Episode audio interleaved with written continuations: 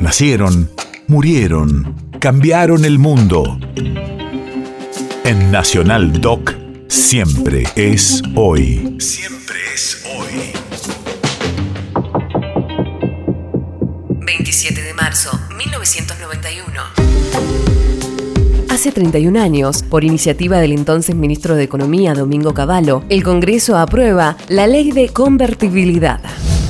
Radio de la memoria. El periodo en que duró la ley de convertibilidad se llamó popularmente el 1 a 1, en clara referencia a la igualdad del peso frente al dólar estadounidense. La convertibilidad peso-dólar estuvo vigente durante casi 11 años hasta su derogación el 6 de enero de 2002. El valor de nuestra moneda está, sin duda, perfectamente asegurado. Y nadie tiene que temer por la evolución futura de la paridad cambiaria. El peso, que a partir del primero de enero valdrá igual que el dólar, es una moneda destinada a perdurar con ese valor por muchos años, me atrevo a decir por décadas.